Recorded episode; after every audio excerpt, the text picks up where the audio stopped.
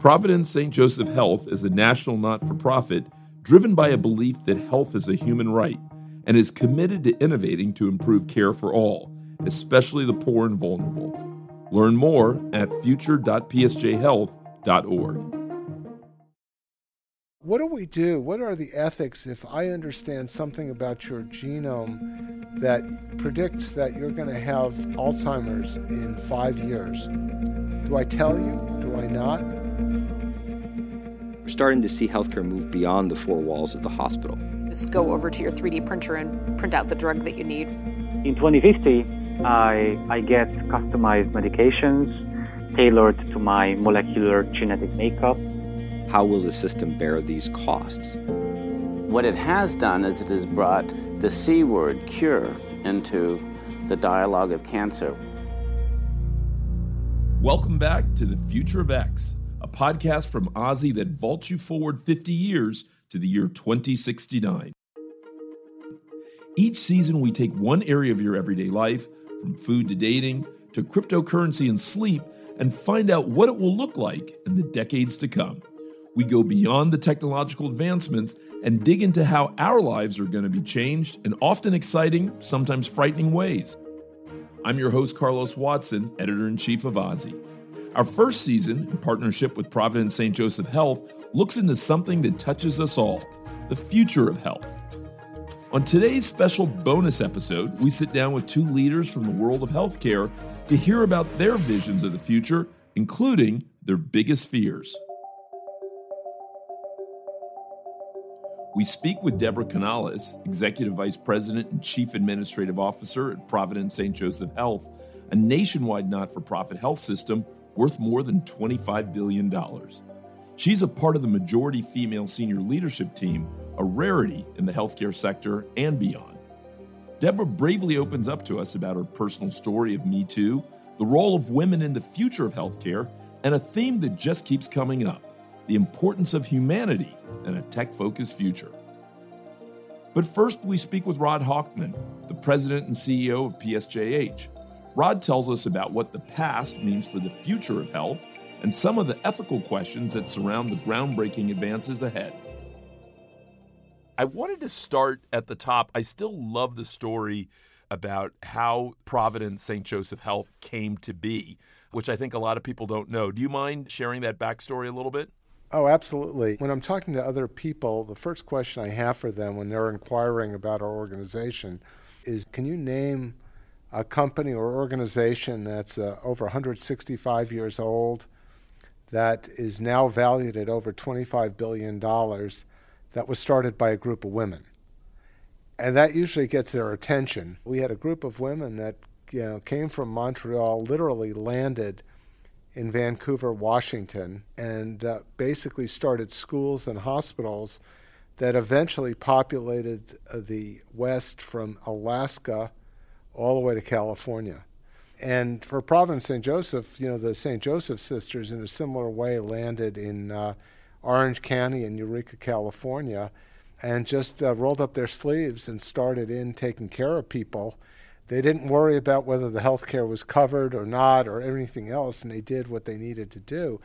So we feel a, a sense of heritage and tradition. And the guiding concept of the health system was always to care for the most poor and vulnerable people in a community. Uh, and that commitment has lived for over 165 years and is still present today.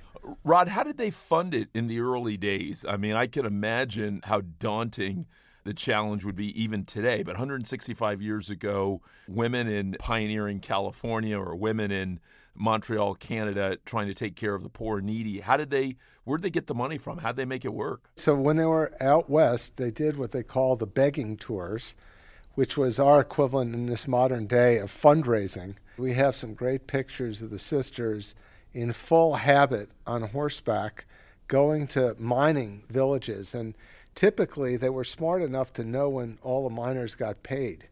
so they'd go there before they got to the bar. they'd make sure that they approached them and uh, got the donations. So they really just carved it out and uh, built it on donations from the miners and the settlers that were there. and built it off of that. Uh, Rod, that's actually a perfect transition to kind of talk a little bit about the future and where you see the future of health going.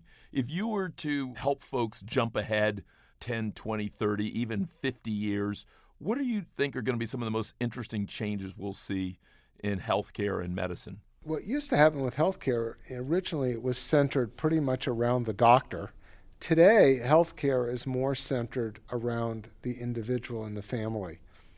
And they want care wherever they are. So, care in the future is going to happen more in the home where the individual is, and it'll happen over devices, it'll happen through telehealth, it'll happen virtually as much as it does sitting in someone's office. The other thing that'll happen is uh, I think we'll see we, we believe that everyone deserves a health coach in their life.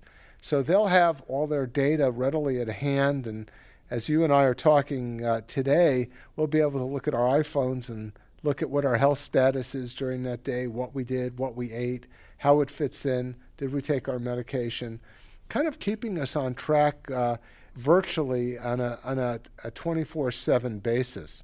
The predictive ability to understand what types of illnesses and things we're susceptible to are going to be things that are going to be pre-programmed for us so we can we can maintain our health instead of waiting for the next illness to hit us uh, as we come forward. Rod, when you think about some of the things that don't excite you, but instead maybe frankly scare you or worry you about the future of health, what's on that list?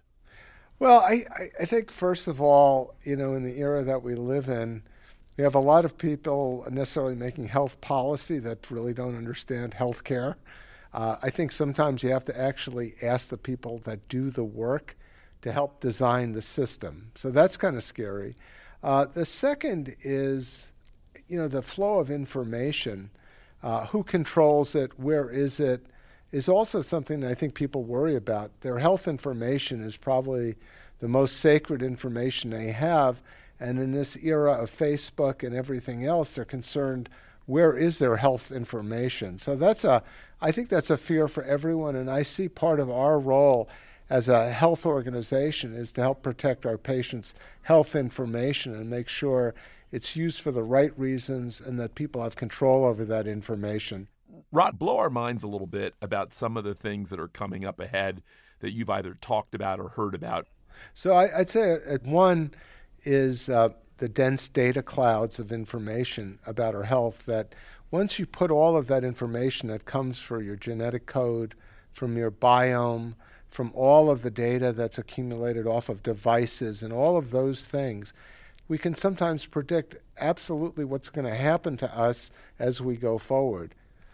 So that to me is is going to be something that is going to make a tremendous difference in the predictive nature of healthcare and that in the future, what we take for medicines are going to be medicines that are directed towards what we say an N of one, towards each individual, so that the medicine that I might take for a disorder is going to be individualized to me, and the medicine that you might need for the same disorder will be individualized to yourself so that they're effective for each one of us.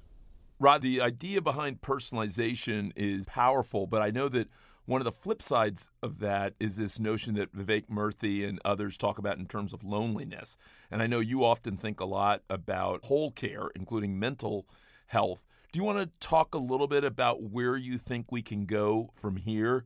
Are there big, bold opportunities, not only around physical medicine, but if you will, around our mental health as well? Oh, absolutely. And you know, for us, we try not to separate the two because we think mental health and physical health are inexorably uh, intertwined.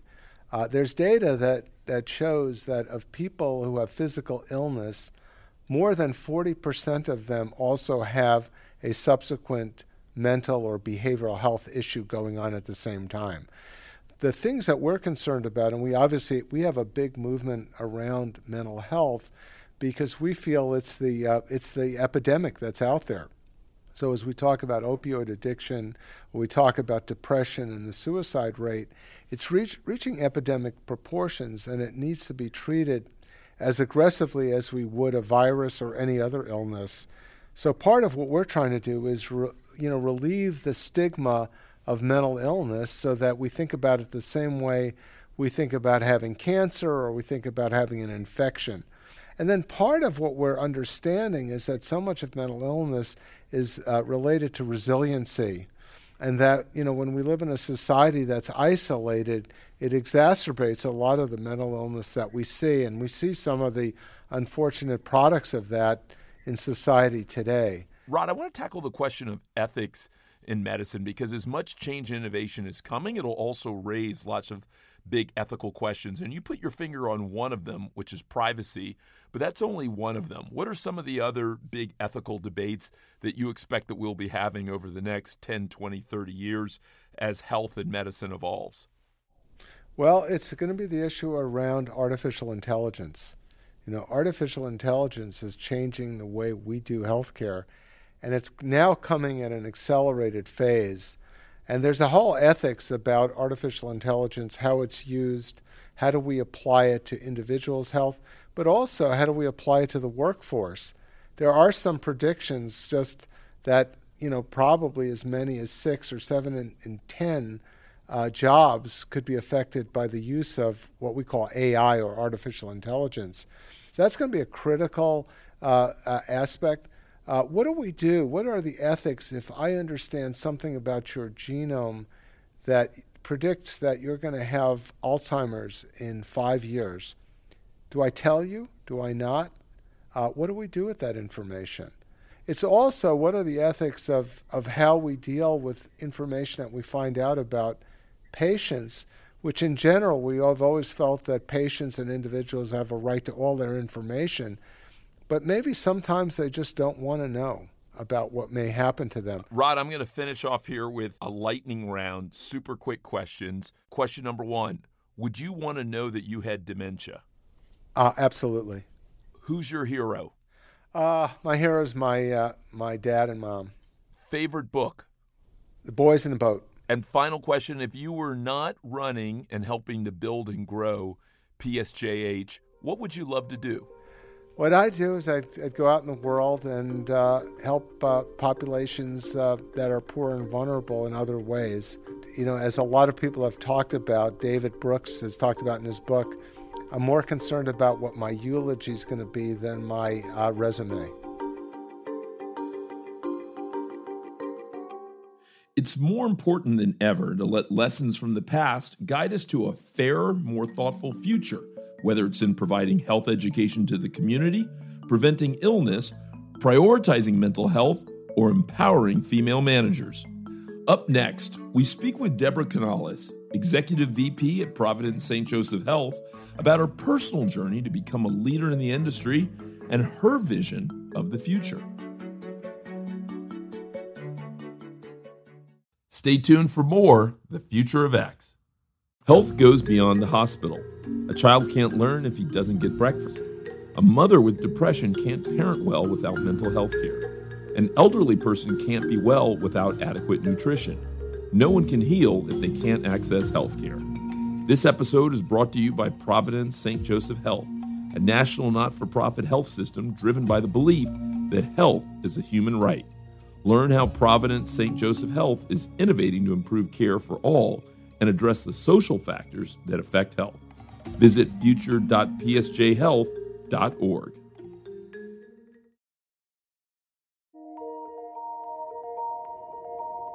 Debra Canales is responsible for human resources and community ministry at Providence St. Joseph Health. She was named a Modern Healthcare Top 25 Minority Leader in 2018 and helped start the hashtag Not Here movement at PSJH meaning zero tolerance for harassment or discrimination. It's their response to the Me Too movement. And it was Debra's personal story that led her to speak out. It was interesting in your bio, I read that you were called to Providence. And I, I love that as the grandson of uh, Baptist ministers. You sometimes see that in other settings. What has spoken to you about the work you've done? You know, the, the sisters, I just came back from Montreal where we celebrated 175 year blessings of our Sisters of Providence. And one of the sisters reflected, um, you know, I was called to be a sister because I want to live my life with zeal And they define zeal as love on fire. And when I think about what really transformed my call from um, for profit um, into faith based and not for profit organization, um, it's exactly that expression. When you think about how Providence St. Joseph Health is evolving and you think broadly about how it needs to evolve, talk to me a little bit about that. Yeah, you know, the constant challenge of, of living and serving um, during tension and constant change and really reading the signs of times and being very deeply rooted um, beyond just the medical aspects and beyond just the bricks and mortars of a hospital, but really extending that into the communities and to really think about the impact of health and well being outside these clinical settings. Um, that really look at all the social determinants of, of health, you know, housing and um, nutrition and education, transportation, even safety. And I think for the future, we're moving in, in such a, an era of consumerism and um, digital and technology. And I think if if the sisters were to call it today, they would shift our thinking from information technology to inspiration technology. One of the interesting things, Deb, I know that you've weighed in on before is this notion what will happen as the gender balance in healthcare changes? I think something like 70% of the global healthcare workforce is made up by women, but maybe less than 30% of women are in leadership positions. How do you think things would change if more women were in leadership positions over the next 50 years? You know, I was reading a, um, a McKinsey report back in 2017 that looked at uh, top performing organizations versus bottom performing companies. And the evidence is, is compelling. I mean, five times the level of faster promotion rates for women uh, across the pipeline, two times women in the C suite or uh, as you talked about that you know percentage being less than 20% of representation but really moving that forward um, more than 80% of women as managers and and and also men committed to to gender diversity and, and creating that awareness. And it's just having those voices and having a, an inclusive and diverse voice as we make decisions and, and things that we may not you know consider um, I mean, one could be as, as we look at our focus on, on parents of our uh, that are our caregivers today, and how do we develop services that help our working parents? And so, when we have different perspectives, those things really help to shape what do we have to do different in, in our work environment um, to help our caregivers thrive and, and be able to follow their calling. Talk to me a little bit about the Me Too movement. I, I think, as I understand it, within uh, PSJH, you helped start something called hashtag Not Here as kind of a response to the Me Too movement. Tell me more about that. What was that about, and what were you hoping would come out of that? You know, it's paying homage to the founding sisters that said we take care of every caregiver. And so that's why we say not here because we don't tolerate harassment or abuse of any kind. Part of that is then how do you, you know, integrate that into all of our systems and, and policies so that uh, people can respond uh, when they have issues anonymously or to their supervisor or to anyone. And and Deb, have you had personal experience uh, with Me Too moments?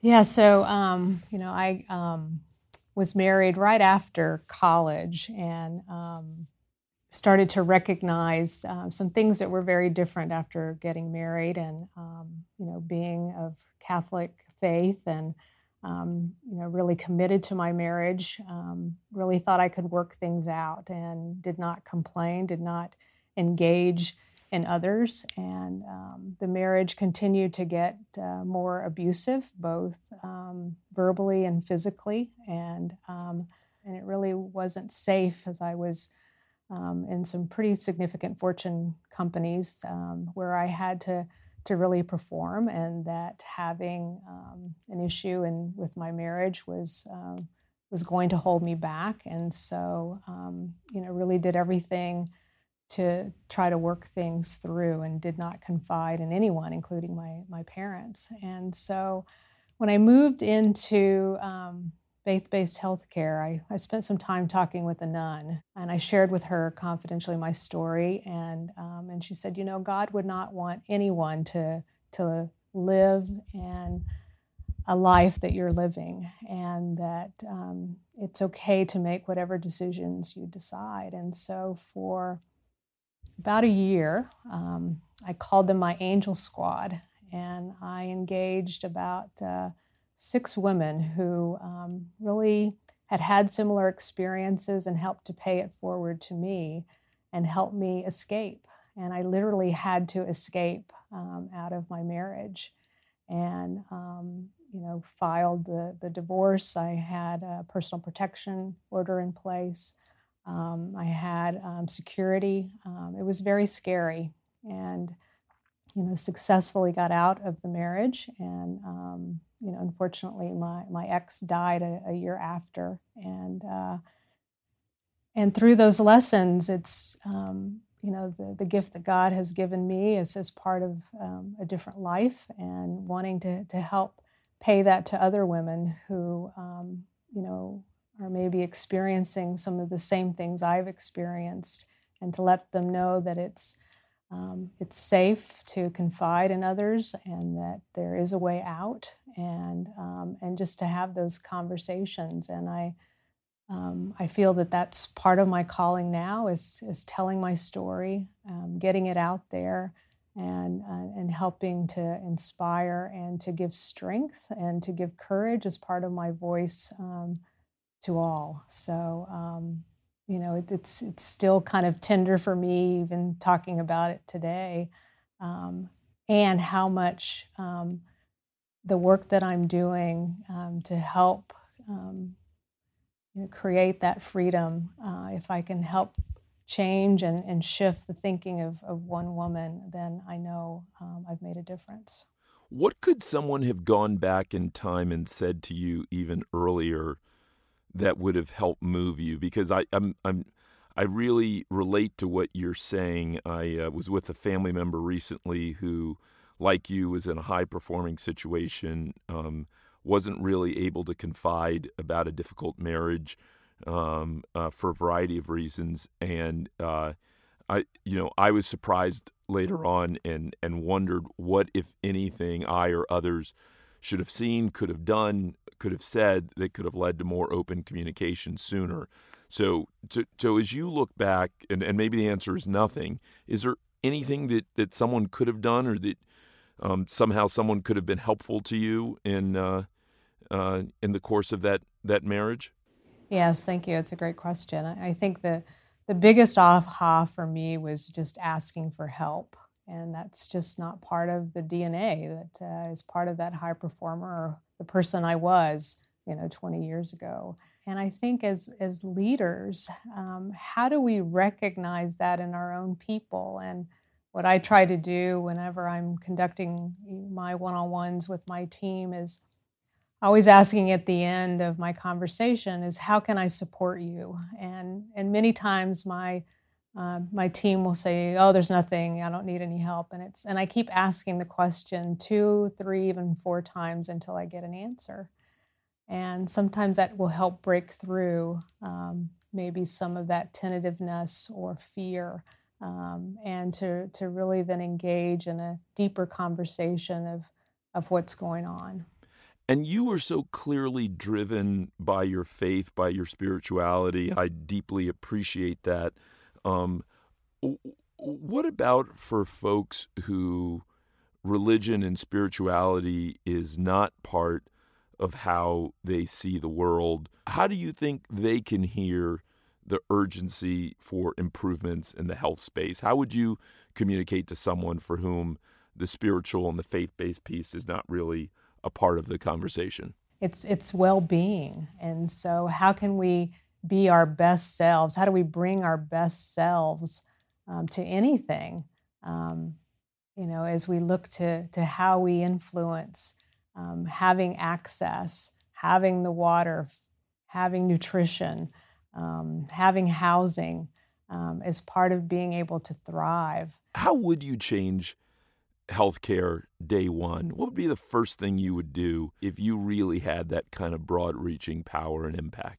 You know, just the simple focus on, you know, the basics, going back to the social determinants of, of health and, you know, housing, water, food, and just, you know, how do we enable all of our, you know, various constituencies to just really hold up on just the basics and to, you know, help each of our communities, you know, just be able to thrive to to have those elements every day. Um, finally, talk to me a little bit uh, about your heroes. Uh, um, who do you admire? Who stands out for you? Probably the first one is Mother Teresa. You know, I, I think about um, just her voice, and you know, she really wasn't afraid to to put it out there and to challenge and and not get easily pushed aside, but but rather stand firm for her convictions because she know she knew what was needed and she was quick to find solutions to the whole in a, in a very creative way. And it just goes back to our sisters and just their steadfast commitment. And, and maybe, you know, they received an answer of no, but they kept going back and, you know, until they, they got what they needed. And I think that's the, uh, what inspires me when thing, the going gets tough and just, you know, continuing to think creatively of, um, okay, what are other alternatives and what would the sisters have done if they were in this situation? And, you know, the sister said, you know, let me use the metaphor of Janis Joplin, you know, look at her and how she performed. She goes, that is love on fire. And, you know, I, I want to carry that same spirit in terms of, of how we extend our, our mission to, to everyone we serve every day.